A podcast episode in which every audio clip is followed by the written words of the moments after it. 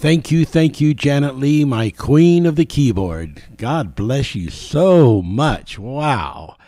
And hello out there, everybody. Well, we're here. We had a little bit of problems getting all of the technological things together on the machinery, but uh, looks like we finally did. And uh, throw up a little uh, dove prayer that uh, we'll be able to keep this going because this is an important introduction to a flaming manifestation of realities. Okay, here we go. Um, I want to talk about honoring the ministries. The Bible says, you know, to to recognize a prophet, to give credit, to give honor to a prophet in the name of a prophet. Uh, same with a pastor of a church or a group uh, or a calling, uh, and recognizing a brother or sister uh, in the Lord as companions of the call. So we are all on a theatron of life. Uh, we are all actors and actresses on that stage of many multiple realities. And it is so very, very important that we get it right because time is of the essence. Well, I have an epiphany and a the- theophany. And I I sort of think about it like when um, you know the the great man uh, King, Dr. King, says, I have a dream. Um, and that was a beautiful speech, and that went down in history, and it still is a marvel of uh, expression. But I, for some time, have had a different experience, not opposite, just different. And um, I've had an epiphany and a theophany. And I've had these experiences over many, many long years, and they are uh, beyond the beyond in many cases. Uh, not something simplistic for everybody to understand, but for those who have an ear to hear what the, the Spirit is saying to the church and Spirit is saying to the world, they can come into the hearing of those spiritual things. Now, this epiphany and theophany uh, is along the line which I have seen uh, as experiences of mystical earthly objects interacting with heavenly events, and um, have seen as uh, spiritual understandings of overshadowing and transfigurations. In my rising up to become the age and person of the age that I now am, uh, I have been on many trails. Uh, many of you know most of these stories, but a lot of you people don't know them all, and so, and some of you don't know all the stories. But when I was very very young, I'd only been married a very short time. Uh, I was requ- uh, requested uh, by um, a ministering uh, group that was a pretty big outfit uh, at that time called the Assemblies of God. And uh, I was asked to help out this minister uh, who had a church and he had just had a breakdown and he just needed to rest and and be off alone recovering for some time. So my wife and I took over this church, and um, at the time uh, it was called uh, the um, uh, Mosswood Church of All Nations. Mosswood, W, or pardon me, M O S S W O O D, the Mosswood Church of All Nations. And it was a church that was uh, just full of all kinds of different nationalities. Uh, the pastor himself uh, was a Filipino, very talented uh, man who who played the piano and sung and and uh, was just quite uh, an awesome individual. I'd noticed him throughout the years, and never imagined one day I would be pastoring this church uh, that he started uh, of, of uh, international nationalities. Well, during my uh, lifetime, um, I uh, I have been deep into the international ministry of all nationalities, who as human belie- who as human beings belong to the Ophanim, uh, that's O P H A N N I M, Ophanim angels, who were cast to earth by the dragon's tail, as described in Revelations 12 3 through 4, and now represent the humans who live on this planet called Earth. And uh, I have lived my belief of interaction with all international nationalities. Uh, in addition to this experience at the Mosswood Church of All Nations, uh, I um, uh, was involved with uh, having two different East Indians from Indi- India who came and lived in our home while we, or while I was training them in translation works. I also had um, uh, some uh, black African American uh, fellows come and live with me and my family in our home. And one of the black ministers was an awesome man who did some ministry in our church, and he had a serious sickle cell anemia disease. That was, of course, a long time before I had any revelation about Jin Tao. Uh, but uh, you know, I, I cared for this man and uh, and and the the uh, family group that came with him, uh, and he, he he was a man of deep word. Uh, we didn't just see word to word or, or line to line, but but we had a fellowship of spirit, and. Um, and so it's very interesting this thing on the sickle cell anemia. if God help me to have the time, I want to do Tao on on uh, that subject uh, today and some other Tao uh, for persons.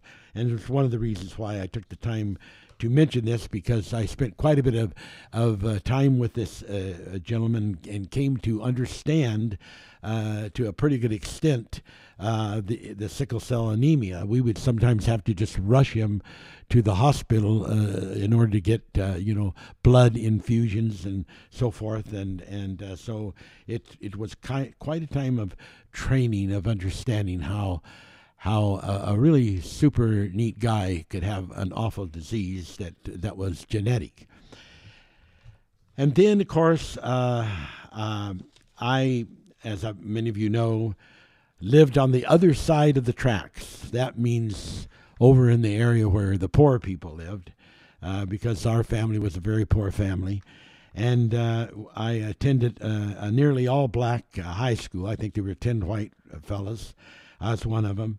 And uh, and uh, we we as a family quite often attended African American black churches. I remember my wife and I daring to attend this church, uh, uh, who I knew the pastor very well and was friends with. Uh, it was called the White Rose Church of God in Christ. That was located in Stockton, California. And we were there just right after the almost next day thing, uh, assassination of uh, Dr. King. And uh, I remember praying and singing and crying and and being um, featured on their radio broadcast uh, just right after the assassination of Dr. Uh, King. And uh, so I have lived uh, an international uh, life.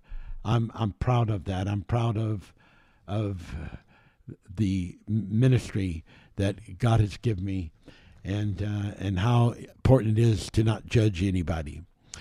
Now, we're into um, this uh, awesome time of the 17th Exodus escape. And uh, we've been uh, talking about this enchanting holy fire. Um, and we've talking about how important this thing of the whole Exodus escape and its connection to the Passover and how that this Passover was a gigantic thing. And if we wouldn't have had uh, the Exodus escape, and we wouldn't have had uh, uh, Moses uh, and all of the signs and the wonders and the coming down of the angels and the coming down of the Lord, uh, the world would have been uh, sadly missing one of the greatest, most foundational events of all time. And I'm sure that at some time, somewhen, somewhere, that those things would eventually always happen in some way, somehow. But they happened, and they happened the way at the time uh, it was permitted to happen.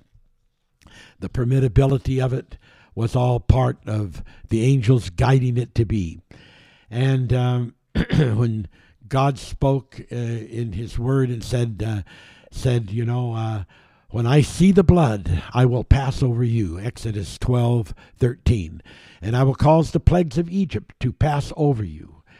And uh, he told about how that he would de- de- deliver the people from the destroying uh, uh, creature, uh, the destroy- destroying force, and uh, and how that as we preach it, this was an, a moment of the Alpha and the Omega, um, and uh, Revelations thirteen eight talks about, and all who dwell upon the earth shall worship the beast, whose names are not written in the book of life of the Lamb, slain from the foundation of the world.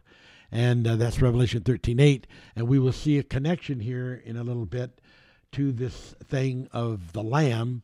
Uh, and how that that all ties into the Passover because it was the the Passover uh, uh, feast and and the Passover uh, revelation that uh, saved and allowed uh, e- the the uh, people uh, bondage in Egypt that were the Israelites to escape and finally find deliverance. Well, there's a lot of misunderstanding about the feast of the Passover, as it might involve a connection to the crucifixion of Jesus Christ. Um, like uh, there are different ideas that different people have about that, and and uh, I just feel like it's, it's you know it's time for me to go over some of these things, so that you have a knowledge of it.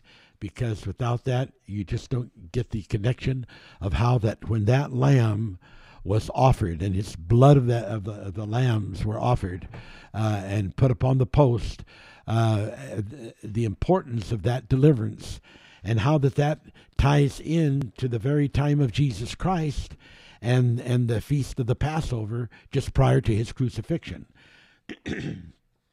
now, the feast of the Passover starts on the 14th day of of Nisan and uh, or Nisan, how different ones like to say it, at sundown, usually on a Thursday, and finishes on Sunday uh, on sundown on Friday.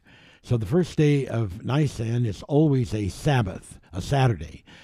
Uh, and the feast of the Passover is always 14 days later on uh, on a Friday, starting at sundown on Thursday. According to the Gospel of John, the crucifixion occurred on Thursday, with Jesus' death at approximately 3 p.m., called the ninth hour, and at the start of the feast of the Passover, also called a high Sabbath.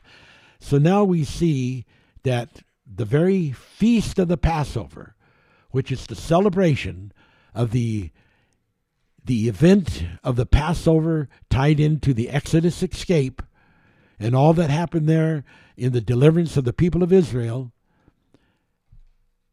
and that we are talking an exact connection. Like, as I said here, uh, according to the Gospel of John, the crucifixion occurred on Thursday with Jesus' death at 3 p.m., the ninth hour, at the start of the feast of Passover, which is also called a high Sabbath. Now, there are those uh, who who have uh, a lot of uh, problems uh, connecting uh, the the feast of the Passover in you know, uh, modern times with uh, the Exodus Passover feast, and uh, you know, I, I, want I want to talk about that because uh, uh, it is so absolutely important uh, to understand a few things about it. Now, most people may not be aware that the Egyptians had a law, and uh, this is during the time of Moses. And that law forbid the killing of a lamb. If you were found out to kill a lamb, uh, you could probably be put in a long term of prison or maybe even executed. And uh, you can read about this in Exodus 8 25 through 26 in part. Um, so when Moses went to uh, the Pharaoh, one of the uh, excuses he uh, he uh, gave Pharaoh for being able to go out of the land was uh, to not violate the um, the laws of the Egyptians, uh, which were sacred uh, laws because they had deified the lamb to be like a god, and and so anyone uh, killing a lamb was like killing a god. So Moses explained in Exodus 10, 16 through 19, uh, that um, uh, well, close to approximate to those to those verses, um, and especially in the uh, uh, closer to the Exodus 8, 25 through 26, he explained how that um, that that uh, they could not, as the Pharaoh requested, have their uh, sacrifice and celebration in the in, in the land of Goshen, the, the, which is which is Egyptian soil, uh, because it would it would break the Egyptians' laws and subject them uh, who broke it to to maybe death or, or imprisonment. And so the Pharaoh did understand that. So he said, "Well, uh, okay, you could go out, but don't go very far, and so that you you know you don't you don't break these laws." Now, in Exodus 10, 16 through 19, uh, I skipped ahead on that just a little bit. Uh, for those people that say that you know the new uh, uh, uh, feast Passover could not have in in any way had a symbolism to represent the blood of Jesus Christ uh, uh, being um, a antidote for sin. Uh, I, I, just want to bring to your attention how that in this Exodus 10, 16 through 19, Pharaoh called Moses and said, I have sinned against the Lord your God and against you. Take away all these locusts from us. Give me one more chance. Forgive me one more time. So we see that at a very relative close time to one of the next terrible plagues that was going to come was going to be the death of the firstborn of all the Egyptians. And that this thing of the Pharaoh and his people understanding that when they were not listening to these uh, these instructions from the Lord to Moses, that they were committing sin. And here we have a testimony by Pharaoh himself that he had sinned. So we can see that the scripture does absolutely assuredly show us that sin was known and, acknowledged and was a part of an understanding of what the the the blood on the the post were and how that that that this whole whole thing that God was doing in his his giving these warnings to uh, to the Pharaoh and the people of, of Egypt uh, was tied in uh, to to people understanding that that there there were the the possibilities uh, by not obeying of committing sin against the Lord God the, of of Moses. And, and so there's your scripture for those scholars who deny the modern Jewish Passover could uh, represent uh, the same as the blood of Jesus Christ having power to represent forgiveness of sins. And I just want to have that down, uh, and I just want you to, to, to have it somewhere that you can refer to someday if you ever get challenged on that uh, and that beautiful Exodus 12:23, when the angel sees the blood, he will not allow the destroyer to come uh, into your house to smite you, but he will pass over you. Blessed be the name of God. Blessed be the name of God's holy, wonderful mercy. Now, it might seem that I am going a very winding path to get to all the other places that I am headed, but that will not be unusual in the ministry of the Holy Manifest Word. But there is an interesting thing in St. John 13 1 through 10, and it, and it involves the uh, foot washing. Uh, Jesus uh, is narrowing down, coming toward the, the end of his ministry. He recognizes that the that the feast of the Passover is just around the corner, not not long, and and he's wanting to show some very important things that he feels that his disciples do not yet have the knowledge of. They really need to understand, and um, so he begins to washing the feet of the disciples. Then he comes to Peter, and he and he and he takes his cloth and and the wash pan, however they did it, and uh, to to wash uh, Peter's feet. And Peter looks at Jesus and he says, "You will never wash my feet." And the reason that Peter said this is that he felt that it would just be an insult to have the master to wash his feet of Peter, who was just a disciple, a student. But Jesus said uh, to Peter, He that is washed uh, no, he said to, to, to Peter after Peter said, "Thou shalt never wash my feet." And then Jesus said, "If I wash not uh, uh, thy feet, you will have no part in me." Then Peter says to Jesus, "Lord, not my feet only, but also my hands and my head." Now it's quite interesting that conversation because we've got feet that that can have all kinds of symbolic meaning, but so can hands, and so can the head. And and and so uh, Peter, in a sort of very wise insight, says, "Okay, then don't just do my hand, don't just do my feet. I if if this uh, you know if I'm going to lose being a part of you, then Lord, uh, not my feet only, but also my hands and my head." And then Jesus said something that was just utterly incredible in verse 10. St. John uh, 13, verse 10. Jesus said to him, He that is washed needeth not save to wash his feet, but is clean every, every whit. And you are clean, but not all.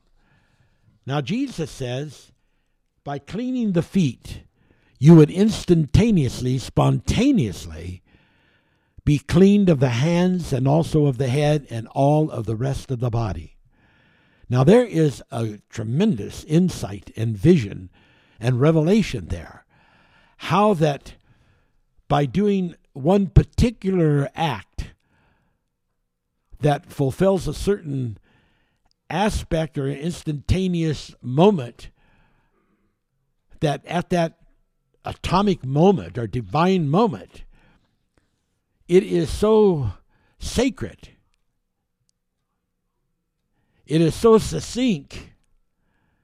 It is so powerful that its transformation capability is a complete transfiguration and does not just concentrate on the singularity of that smaller part, which is only a part of the body, but by having a part of the body totally given over to this act of the foot washing, then the whole body was incorporated into that act and was cleansed. Now,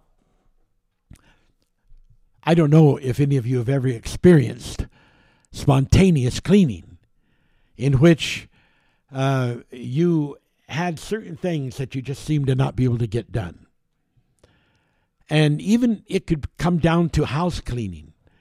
And maybe you were fighting sickness. Maybe you were fighting depression. Maybe you were fighting obstacles and, and circumstances and interventions.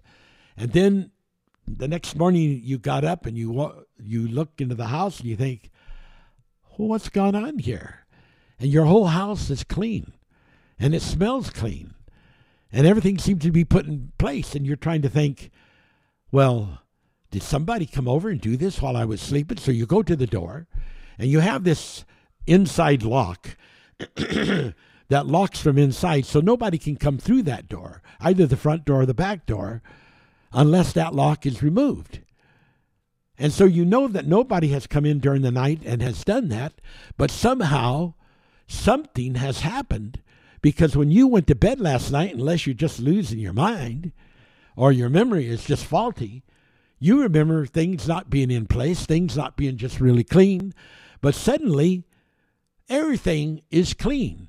And you remember that you only had the strength to just go to the table and wipe off the table and the and around the sink and leave that clean. That's all you had the strength. You were just so sick. And then you went to bed.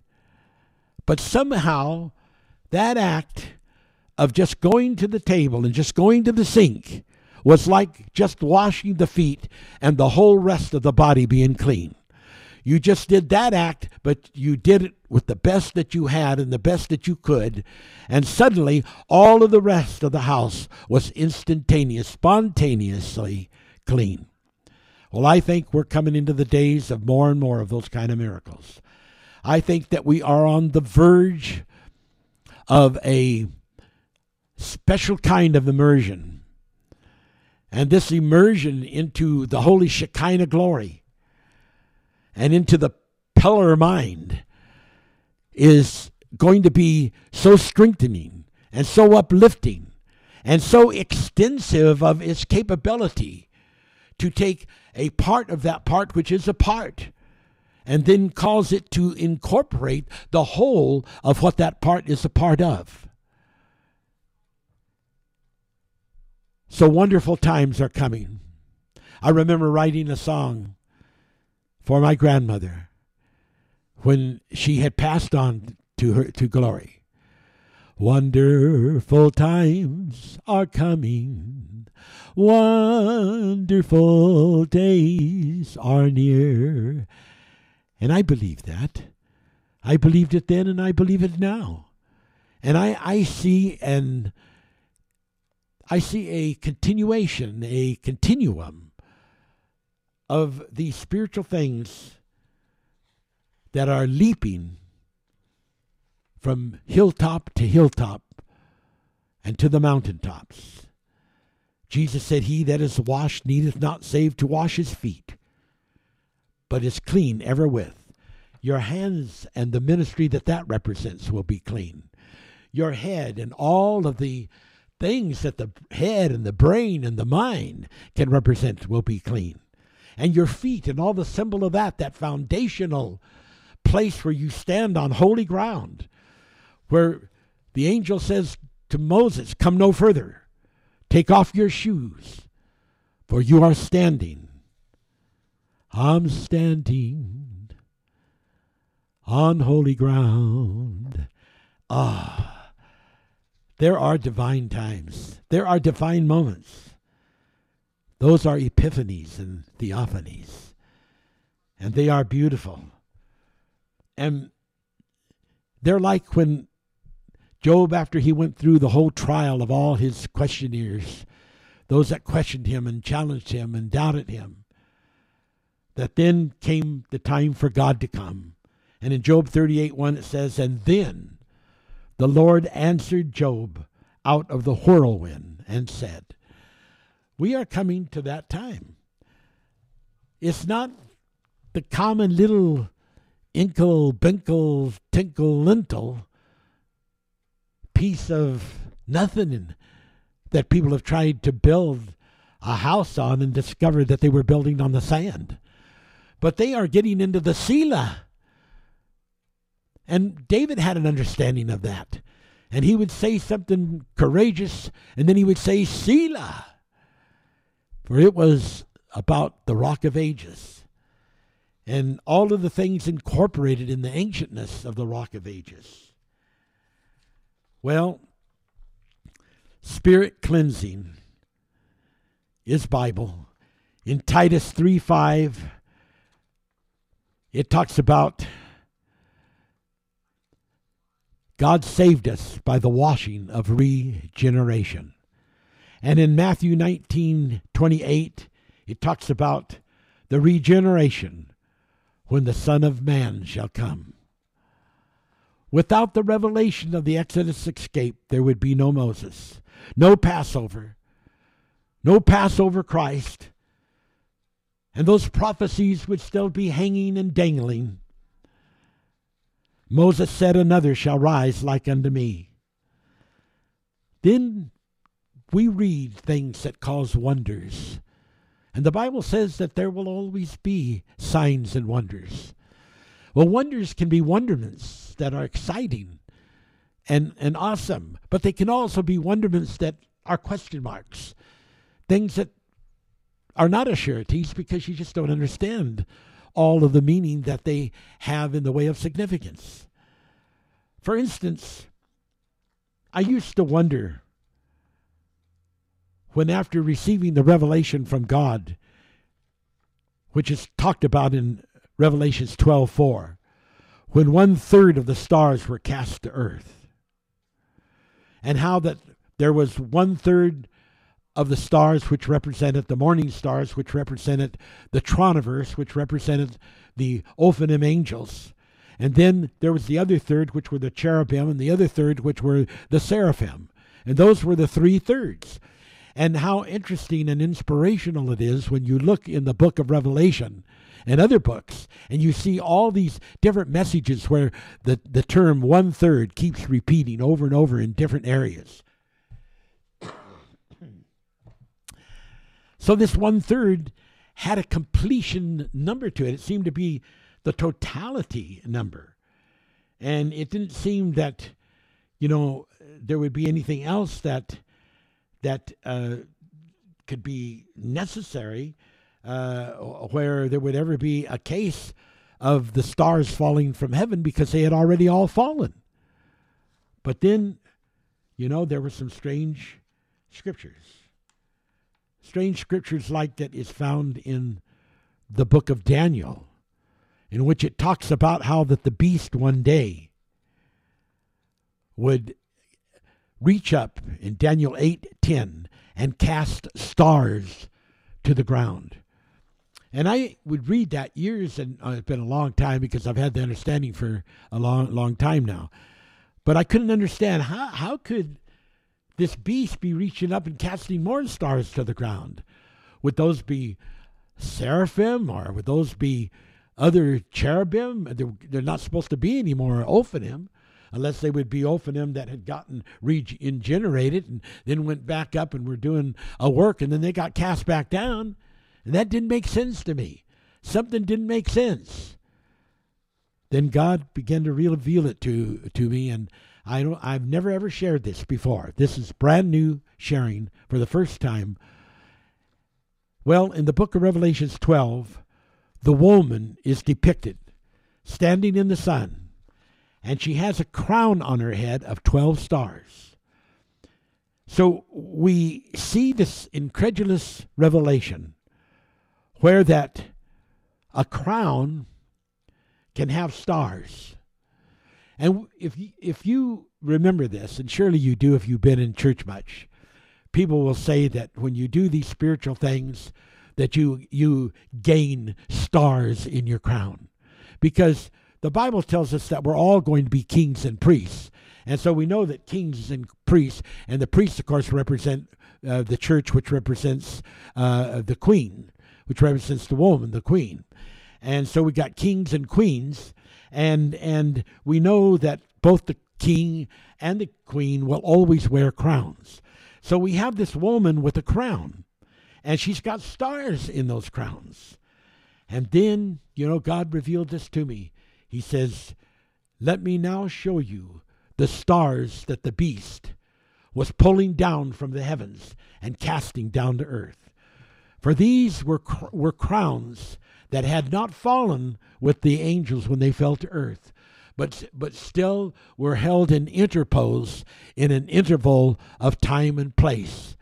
And then, as time went on and be, things began to be very uh, uh severe, as represented in Daniel 8:10, uh, Satan began to be able to affect those people to the point that he could go into their past and start to reach into their past spiritual life when they were Ophanims and begin to cause stars that were in their crown that they had earned over over universes after universes of time and to cast them down to the earth and cause those people to lose some of the stars that was in their crown from before the foundations of the earth. Now understand if in Corinthians the Bible says that that these things that were being revealed belonged to us before the foundations of the creation of the earth. And so we see that even as people are being depicted in their Christian state, that even at that time they begin to have situations where they had things that were ordained to them, that belonged to them, in that Ophanim state that was still intact. But as people go on, they can be in the danger of those things being brought brought brought in to their present life and pressed down into the soil of life and put in a state of run. I want this message to speak to some of you out there today that I know are going through trials and temptations and terrible times of discouragement and depression. That you must not ever allow yourself to give in to the forces dark. You must not ever allow yourself to be heard saying that you are defeated or that you are cast down or that you give up or that you can't go on anymore or that you have lost the things that God has by His grace given you. While that is not a blasphemy of the Holy Ghost, it is nevertheless an abomination that can make desolate some of the wonderful things that belong to your ophanamic life. So I tell you in this revelation of spirit cleansing, of the washing of regeneration, that this message and this reveal of the Exodus escape is your passport into being able to claim the things that belong to your peace. God made a promise in Revelations 2:28 and he says, "I will give him the morning star." He's not giving you something that you already have. He's offering to give you something that you have lost. A star a star that belonged in the crown. He's talking to people that will overcome. He's talking to people that will finally get it right, to people that will finally get on track. People will finally say, I am putting up with no more of this giving in to the forces dark. I am putting up no more with this sickness and this weariness of pain. I want to turn my eyesight totally upon the face of Jesus Christ. And then that beautiful scripture in Psalm, Psalm says, to let his face shine upon you. The face of Jesus wants to shine upon you and wants to remind you that those the morning star, Revelations 2:28, will be given to you if you overcome. And in Revelation 6 1 and 2, it was beautiful how that God would speak, how God would speak to John. And he would say, John, I know they've done terrible things to you. I know, as tradition says, they boiled you part way up your body in boiling substance and then cast you out on the earth to die. But during that time, cast out on the earth to die, the angels came and fulfilled the scripture again that the angels would come and bear thee up, lest thou dash thy feet against the stones of death. And then, as I bring this to a close, I'm not quite ready yet. We know that Jesus was crucified before the foundations of the world, which is this described in Revelations 11:8. And we know that God said something very encouraging to John. John outlived all of the other disciples. John left the Jerusalem area and went into a different area where he would not be touched by the hand of Rome, of the Roman Empire. And found a great freedom for a long, long time. And then in my closing for now, he said something incredible in Revelations 10 11. He told John that his ministry at that time would not be finished. He said, You will be coming back. You will come again, John, and you will prophesy again to the nations of the world and to kings and kingdoms. And in a proper interpretation of everything that was said there, he said, And you will write books, such as the book of Revelation, such as was written in John 21 25. If all was written that should be written, you'll write those books and you will publish this word. And this thing about publishing is so great in the Bible. Deuteronomy 32, 1 through 4. Jeremiah 5, 20 through 31. Psalms 26, 6, and Psalms 27, 4 through 5. Mark 13, 10. Acts 13, 49. Isaiah 52, 7. And finally, Psalms 68, 11. And the Lord gave the word, and great was the company who published it. Janet Lee at the organ.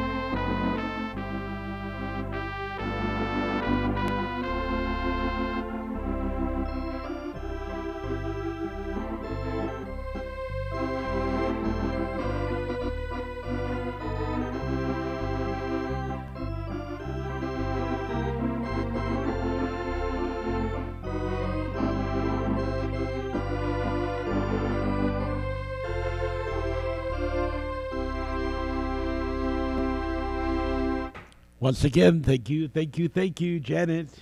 Wow. Excuse me. Okay, here we go. Now, um, we want to we want to cover some things that are, you know, going to be maybe a little bit tough for some of you people that have never heard such things as this. But you need to understand that God is a spirit. We're talking about the God of the first domain, the heaven of heavens. That God is a spirit, and that's how he lives. And that is a spirit realm. Now, spirits can take on different forms and and so forth, but but a spirit is a spirit. And that's quite different from a person having a body that has a spirit.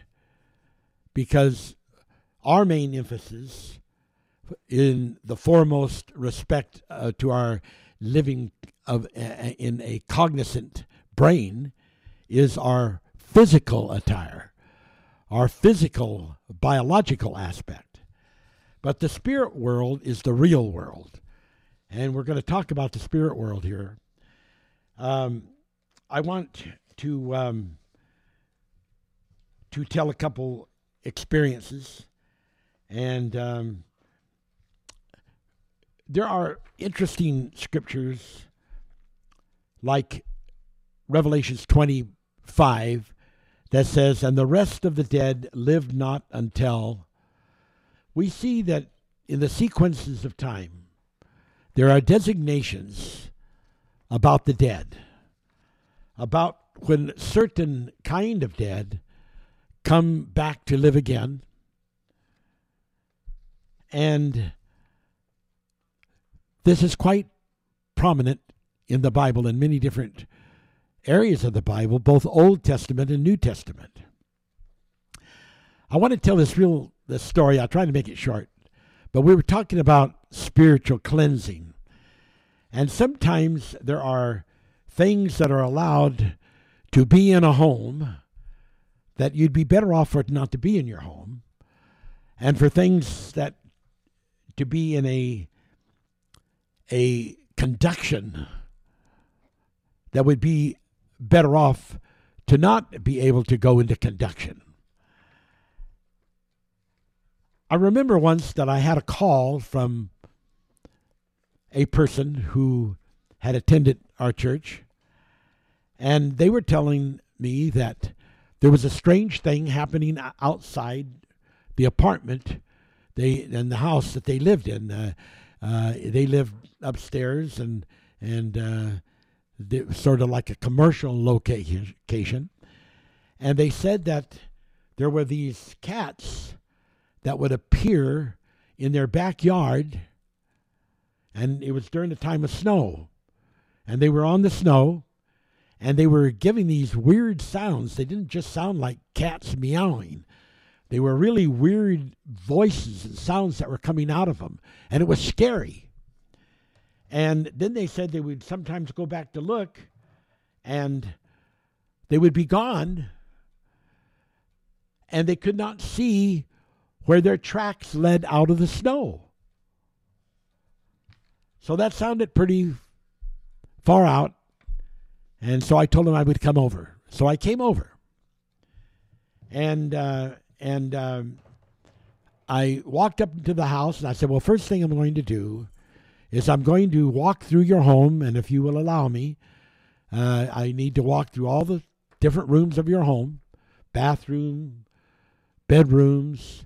So if you have anything that you want to go and make arrange or change, do that now because I want to walk through your whole place.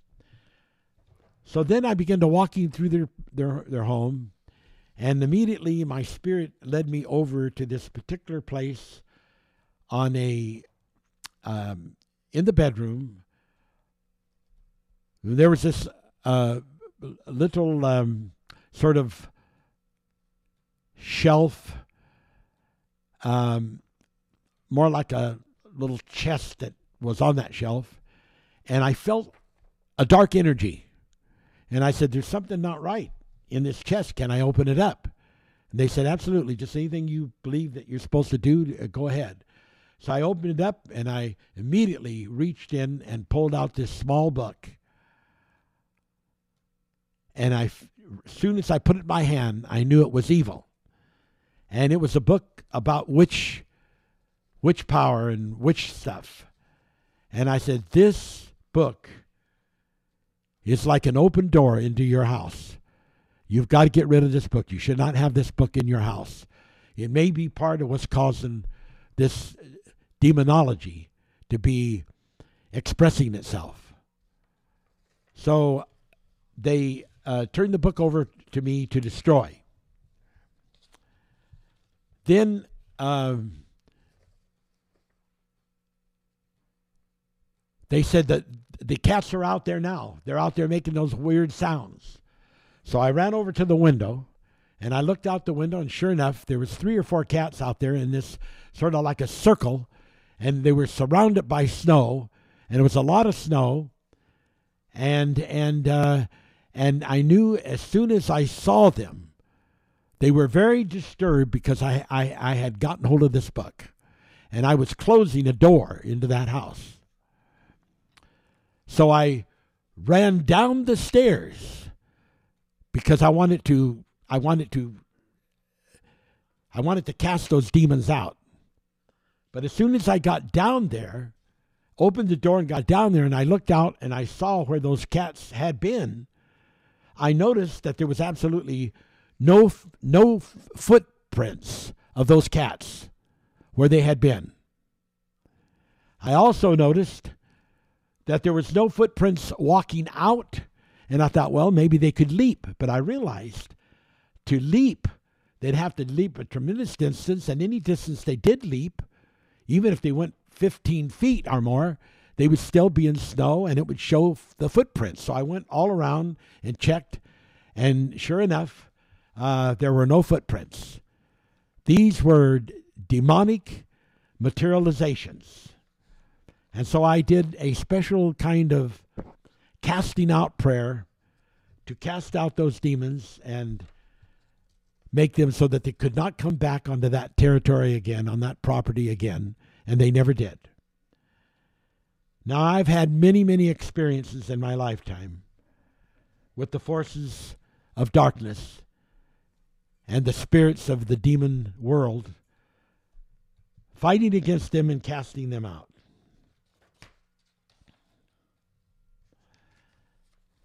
Well,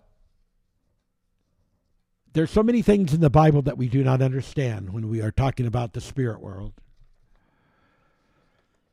Would people say, well, you know, my my mother died or my father died or my children died and they went to heaven?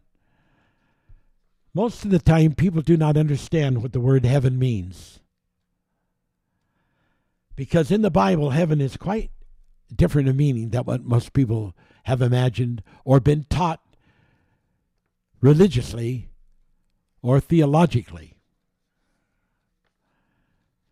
In the first chapter of, of Genesis, chapter 1 and verse 8, it gives a description of the firmament, 7 and 8. And it tells about how that the firmament that separated the waters from the waters was called heaven. So, this is the first use of the word heaven, besides the scripture that starts off in Genesis in the beginning, God created the earth and the heaven, or the heavens. It's very, very important to understand some of these things as you don't understand them, because there are physical heavens Generally, the sky is considered a heaven. Generally, the atmospheres are considered heavens. Generally, in the universe, when we're talking about the different space uh, areas that divide stars from stars and planets from planets, we're talking about spaces that are called heavens. So when the Bible sometimes talks about the heavens, it's talking about the heavens, which are the universe. Then there is this very special place called the heaven of heavens. And that heaven is a capital, but not every time that they use a capital because there's other reasons that when we are talking grammar that you can capitalize the word heaven without it meaning the heaven of heavens. So we begin to see these things in remarkable intensity. And it's an important thing when we think that all of our persons that were family or friends that died went to heaven. And in fact, people do not know what that means. And what it does mean is quite different most of the time than anything that they would ever realize. Now, there are different kinds of, of separations, of intervals, of space and time. And there are things like virtual reality. The Bible describes Jesus slain before the foundations of the world, of the earth. And you can read about that in Revelations 5 6 and Revelations 13 8. That is a virtual reality.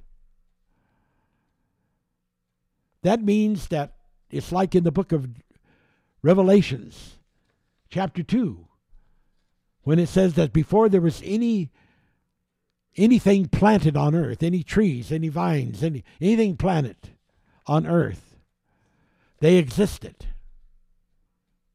They existed in this virtual reality state. And then eventually they were planted. That is a reality, and it's a virtual reality that does exist. And it has very important spiritual application to understanding the power of materialization and dematerialization and transfiguration. Then there is living spiritual symbolisms.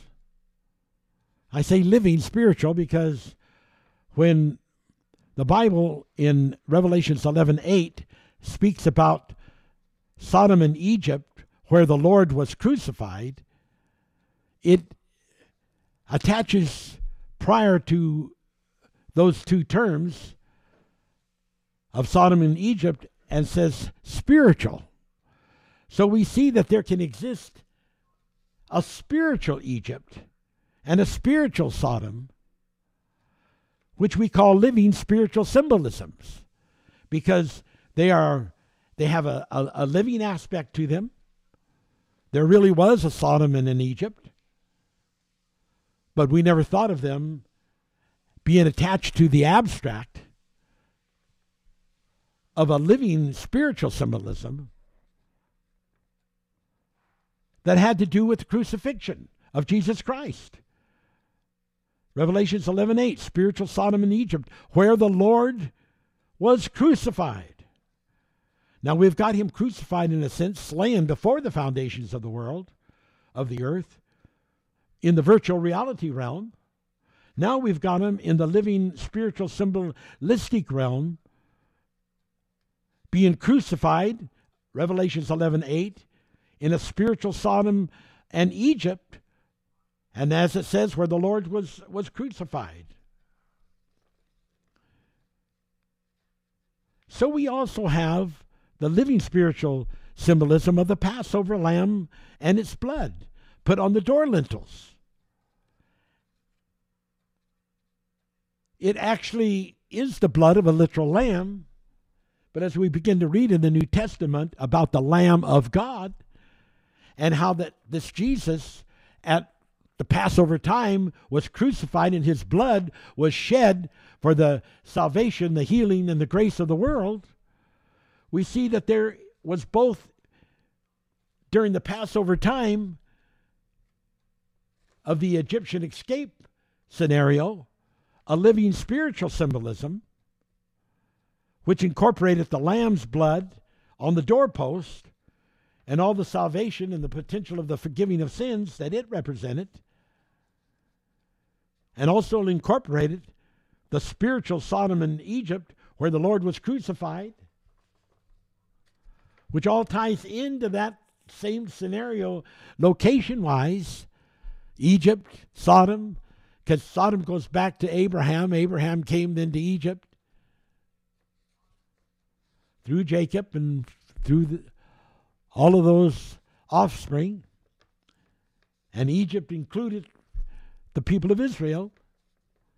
And now we then see that there, this living spiritual symbolism of the Passover did incorporate the very crucifixion of Jesus Christ. Then we get into the literal and active passage. St. John 6 41 and 43.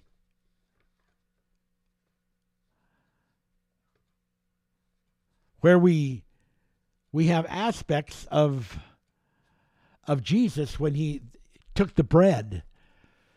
And we have, you know, we have the Lord's Supper, which is not necessarily the feast of the Passover, and that gets us all confused in the Bible, so it sounds like the Bible is contradictory.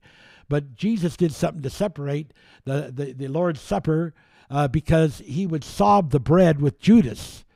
And he didn't want Judas to be a part of the, the feast over uh, Passover, fee, uh, the Passover feast. And so that's why people get confused and think that there's contradiction between the different times of the feast and and and so forth. But it's all very there, easily there and explained. But you just have to know it by the Spirit and by the Word.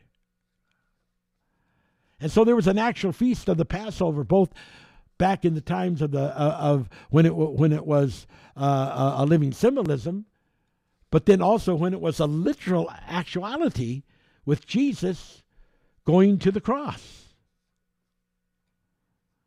So now we have all these three different levels.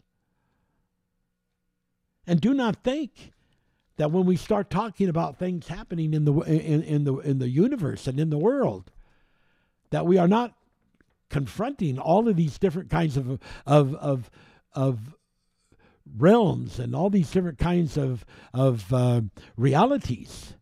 There are multiple realities. We don't need the scientists to try to create additional universes with multiple realities. The Bible's already been telling us about those long before the scientists even knew how to blow their nose. Noses. Jesus was very much into the bread. The Jews murmured because Jesus said, I am the bread of life that came down from heaven. And they were flipped out on that. They were literally flipped out on that. What? And and he, here's here's what they said. Here's what these Jews said. Is not this the son of Jesus, the son of Joseph, whose father and mother we know? Isn't this the son of Joseph the carpenter? Isn't this the fa- isn't this the son of the father and the mother that we know who is? And is this guy gone nuts? And he's claiming that he came down from heaven. Well, I want to tell you something. That when you've had an epiphany and a theophany and other experience uh, that incorporate you into trans- uh, transfigurations, transfigurations. And you tell people that you're not of this world. Just like Jesus said that he was not of this world, his disciples were not of this world. That people find that hard to accept and hard to believe because they'll go back and say, huh, why this guy was born this Jerry Lee guy was born in Stockton, California. He had a mother and a father. He's not from the Father's House planet. He's not from the Artura. That's just a bunch of imagination. Because that's what they said about Jesus, too. And Jesus said, as they've said things about me and, and made up lies against me, they're going to do the same to you people. Is this not the Jesus, the son of Joseph, who was whose father and mother we know? Huh? Who's he? How can he, how can he think he's the bread of life?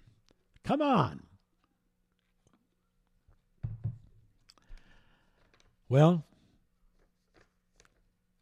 when we begin to understand all these things about what heaven is and the spirit worlds, and we begin to understand things like God has a plan. And in this plan, it's quite a bit different than what most people have the slightest idea. So, I want to share with you so that you will understand some incredible things. When I shared with you last week about the SWU and about these cradles that are beneath a, a big lake in, inlet attached to a close associated mountain and and this SWU is under this thick crystal glass and there are these cradles in there called called SWUs where there are people uh, whose physical bodies are being preserved there, and that can go on for hundreds of years. and their spirits are off on other missions. I know that must sound absolutely crazy, and people say, is not in the Bible. It's not in the Bible anywhere. Oh, you be careful. You be very careful when you ever say that something's not in the Bible because I don't give something from, from the pulpit of the broadcast or from the pulpit of where I speak, and it's not backed by Scripture. So I'm going to back that by Scripture today from St. Matthew 27 52. And it says that when the earthquake took place, after Jesus said, It is finished, and he gave up the ghost, he gave up the ghost, and his spirit began to move. It says that the graves were opened, and many body of the saints which slept arose. Now, when you go to G3419, which is the Greek in the book of the Concordance, Strong's Concordance, that word, mnemeion, means remembrance or to remember. And I have taught in the past that one of these things that this meant was about the memory coming back to these people. But I didn't tell them at the time because they weren't ready at the time to tell them that that was memory coming back, spirit entering back in to these people that were in SWUs. And that is the meaning of it. And, and it's talking about remembrance and it means internment. And of course, they've added to that the grave and and the possibility of a tomb, or you know, because they didn't know to call it a SWU. And the graves were opened, and the bodies of the saints which slept arose. Now, the bodies that slept. The Bible says dust will return to dust. That's never considered to be a body sleeping the body, body blown by the wind or dug with a shovel and, and scattered all around in different places, representing different parts, uh, transfused into all of the different areas of the earth. Not hardly call that a body. And you don't have a body very long in a grave. I'm talking a very short time before it is diffused and dust returned to dust. These graves were opened, or these SWUs were opened and many bodies, many bodies, and they were saints, which slept, arose. They were just asleep, they weren't dead. Now, the same thing happened. The same thing happened when, when Jesus went to deliver Lazarus. And Lazarus was in this cave. And they said, You know, he's dead. It's, it's, it's too late. Why couldn't you have come before? Why couldn't you have done something? And the Bible says Jesus groaned inside because of their ignorance, you know. And Martha said, If you had been here, Lord, he, Lazarus needed not to have died. And, and Jesus groaned again. And Jesus said, Lazarus is not dead, he sleepeth. And in different cases, when Jesus has said something like that, the Bible has recorded in different areas, like in in Luke 8:52 and Matthew 9:24 and Mark 5:39 that the people laughed him to scorn. But he says, you know, this this daughter is not she's not dead. She just sleeps. There's a state of suspension. And in John 11, 11, 13, Jesus said, Our friend Lazarus sleepeth. And Jesus didn't say, Now come back to life, Lazarus. But when he hollered with his voice, after the rock had been rolled away, the stone, and, and Martha and Mary, they says, Oh, you don't want to open that. He's been in there four days. He stinks now. Jesus said, Do what I say and open the store. Sto- roll away the stone. Our friend Lazarus sleepeth. And he said with a loud voice, Now, why would he expect a physical voice to be heard by a dead man who, had, who was so dead he stunk, which means that his flesh was rotting. Unless that was a total false interpretation of the reality of what really was the case, and Jesus was absolutely 100% correct that Lazarus was sleeping. He had gone into this swoon, and they didn't know what to do with his body, so they treated him like he was dead but he was in a swoon and they didn't know it. And Jesus called with a loud voice and he said, Lazarus, arise. And Lazarus arose. and Jesus said, Now go and take all this wrappings and stuff off of him. He's alive. He's never died. He's been alive. He was in, and I'll put the word in there, a swoon. It's Bible his Bible. When the daughter, a ruler of the synagogue, these were people that knew Scripture, said, My daughter is dead. Why trouble him? People said, Why trouble the master? He's dead. She's dead. 12 year old daughter. It's too late. She's dead. And Jesus said, No, she's not. And he he said, he said to her, Talitha cumi. Damsel, I say to thee, arise. And she arose.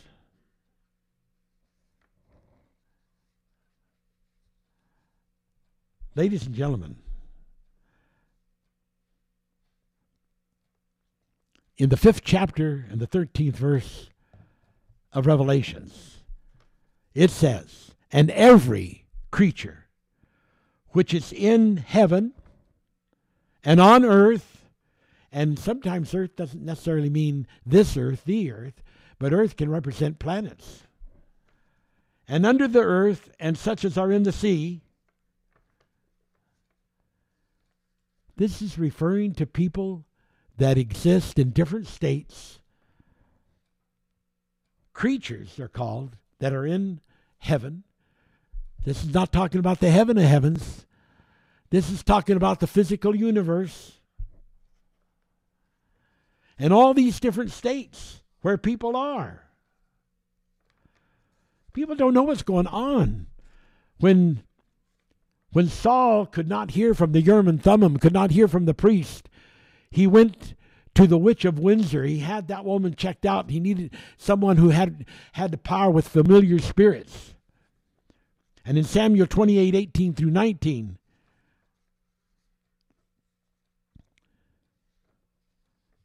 Samuel came up and said, Why are you bothering me?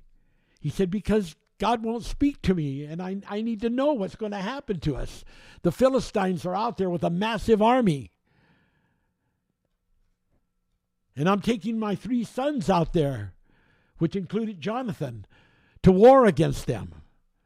And Samuel said to him, Tomorrow Thou and thy sons shall be with me. This is about the witch of Endor. 1 Samuel 28 7. And she saw God's ascending, and an old man came up.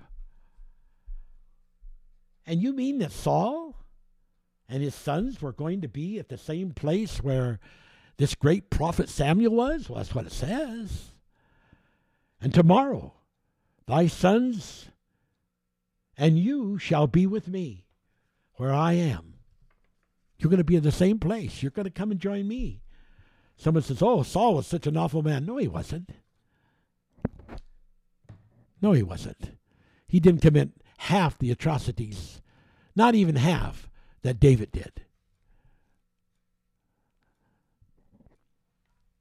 He just had an order that he didn't fulfill. And because he didn't fulfill it, that caused him to lose his kingship.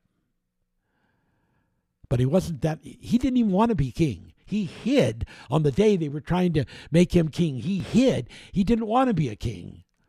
He wasn't a bad guy. He did some bad things, just like all humans do.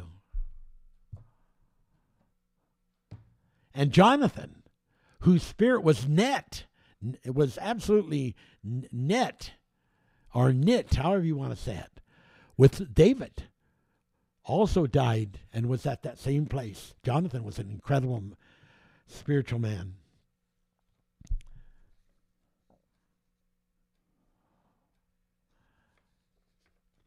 people that are in the sleep are different a lot of times. People say, well, those are dead. They're, dead. They're going to be raised from the grave. Yeah, there's some people that are uh, raised up from, from the dust. But there's also others included when it says, them that sleep in Jesus, God will bring with him when he comes. He's going to bring them with him. Well, really? Where were they? Well, the Bible says in Jude that when Enoch comes from the Father's house, there'll be tens of thousands of these saints that he'll be bringing with him. Probably a lot of them were in the swoon. People think that they know the Bible. They think that they know all these things about the spirit world, but they don't. In Peter 4 6 and 1 1 Peter 4 6 and 1 Peter 13 18 through 20, it talks about Jesus going down and loosening the spirits which had been bound in a prison going way back in time during the before the flood of Noah. Well, I've had a thing in which I believe the day will come that possibly right over this radio broadcast I intend to, by the Holy Spirit, by the Holy Ghost, loosen tens of thousands of spirits that have been bound in some of these different places. And they have not been released. And that God is going to give me the power and the unction because He's put it on me. And they are going to be released.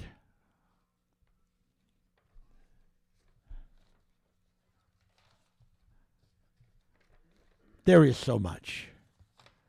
And it is so beautiful. Jesus said to the fellow on the cross who was a criminal, who decided to, to believe in Jesus, St. Luke 23 43, Today you will be with me in paradise. And people say, Oh my God, this guy, he just said, Hey, forgive me, God. God forgave him. And then he went to paradise. You know, the same paradise Paul went to. No, that's wrong. That is absolutely 100% wrong. That is, I got to go longer.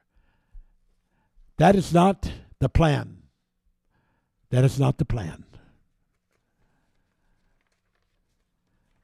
The Bible says that Jesus the first place that he went off after the cross during the time when he was in the, uh, the tomb, he went down and preached to the souls who were sometimes disobedient. He went into a place called Upper Hades, which was a place where people were still allowed to have a chance of forgiveness. But it, it was one of the kind of hells that existed, but it was Upper Hades, not Lower Hades. The Bible talks about the lowest hell. This was not the lowest hell.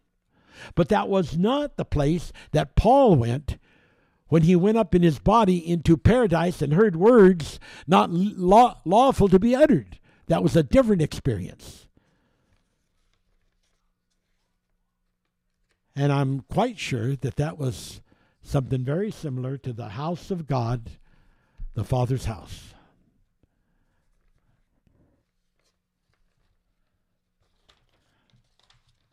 So, where do we go? Well, guess what? I've gone this far, and I haven't even gotten into the the holy fire. Into that scripture that John said, I baptize you with water, but I say unto you that there cometh one after me who will baptize you with the Holy Ghost and fire. F I R E. Baptize you. Some of the people who were very ignorant might said, Oh, I don't want to be baptized with fire. Well, that sounds like those religions where they they made the people and their children walk through through the coals of fire. I don't believe in that kind of religion. But you know, John the Baptist, Jesus said, was the Elijah that was to come. And the Elijah that was to come when he left, before he came, as John, he went up in chariots of fire. He knew something about fire in a different way than those people that he was baptizing had any notion or idea. And when he said, There cometh one after me, whose shoes I am not worthy to tie and he shall baptize you with the Holy Ghost and fire. People have not understood what this fire is. It's all through the, the Bible. It shows men of God with burning lightning like fire emanating out of their bodies. It talks about the Ancient of Days in Daniel and, and the wheels of fire. In Ezekiel, it talks about the wheels and the coals of fire. That the that the that the, the wheels, the different kinds, the the the two different kind, the Ophan wheel and the Gilgal wheel. One is a physical wheel, like the physical wheel ship, and then the physical or the literal person wheel, the Ophan, and the Ophanim, meaning plural. And that's how you have a wheel in the middle of a wheel because the, the wheel, the Gilgal, is a wheel ship, a craft, a spacecraft, which the Bible says in Revelations the angels will preach the everlasting gospel in the skies. And then the Ophim are the other wheel that are in the middle of the wheel. And then you have with them the cherubim, who are their guardian angels that are, guardian, are, are guardians to them until the white throne judgment is finished. And then they have been reunited with the angelship that they had that they lost when they fell during the great fall. And so, there is so much. When we start talking about the spiriting of creation and latitude and regeneration and the kingdom of the first domain and the spirit soul and the body soul and the Swoos and Gentile and the Theophanies. Well, I promised some people that I would do Gentile. And so at this time, I'm going to, to do Gentile. And I want to explain that all these things that I am telling don't even begin to scratch the surface to describe the aster, asterisms of the the two what have been called constellations the big dipper the little dipper and all the meanings of their pointing stars that have to do with pl- different places of different bosoms like the abraham's bosom and the father's bosom and the locations that they connect to. But there are things in which in, in Matthew 2 17, 18, when Herod killed all these little children, and, and, and Rachel wept, how that in Jeremiah 31:15 it said, "Don't weep anymore, Rachel, because your children that Herod killed are coming back. Though they're dead, they're going to live again, and they're going to be brought back to Israel, back to Jerusalem." And then scriptures like in Ezekiel 16:50, where it talks about Sodom, which is mentioned as one of the places where Jesus was crucified, how that it was a people that wasn't half as bad as many of the people of Israel, and how that those people were going to be given another chance. A lot of people aren't aware of this. And how that some of those people that were taken away, now get a hold of this, that they were taken away for their good. They were taken away for their good. That's hard to believe that someone that you love and someone that is beautiful could ever be taken away for their good. But when you really understand how the spirit world is and the physical world is, and these interactions and transfigurations that come and go in between the two of them, and the epiphanies and the theophanies, you begin to see something quite different.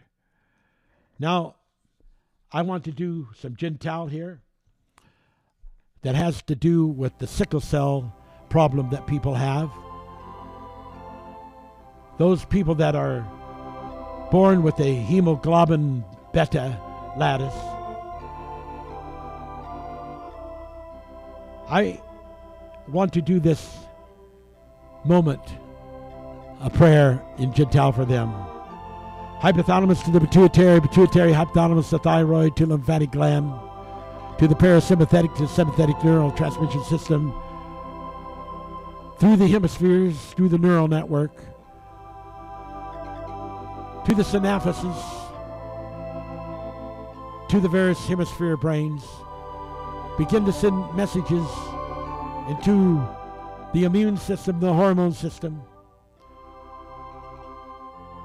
Begin to send messages of streaming virtual vectors of images messaging a lattice change to spontaneously occur in the genes of multitudes of sickle cell anemia babies and children of young ages. Begin to correct the mutation by creating blood stem cells that will replace the the lattice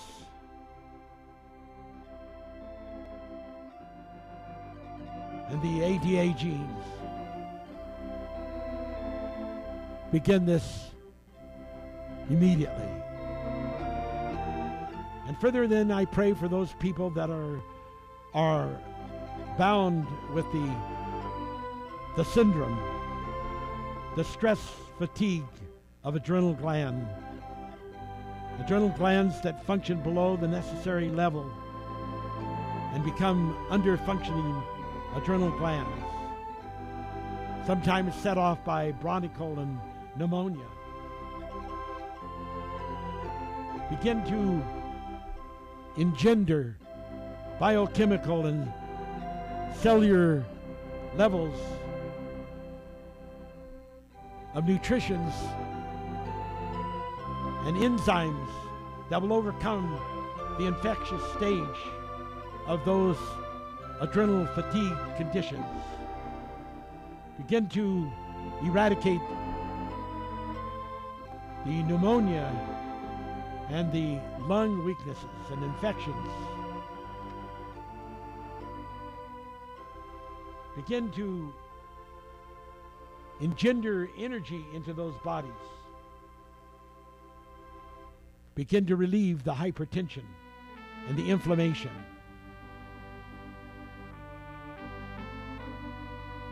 And the tinnitus of the ears that are a cause of all those things.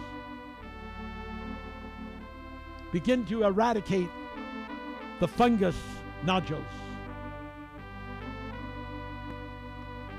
that are trying to cause havoc in lungs.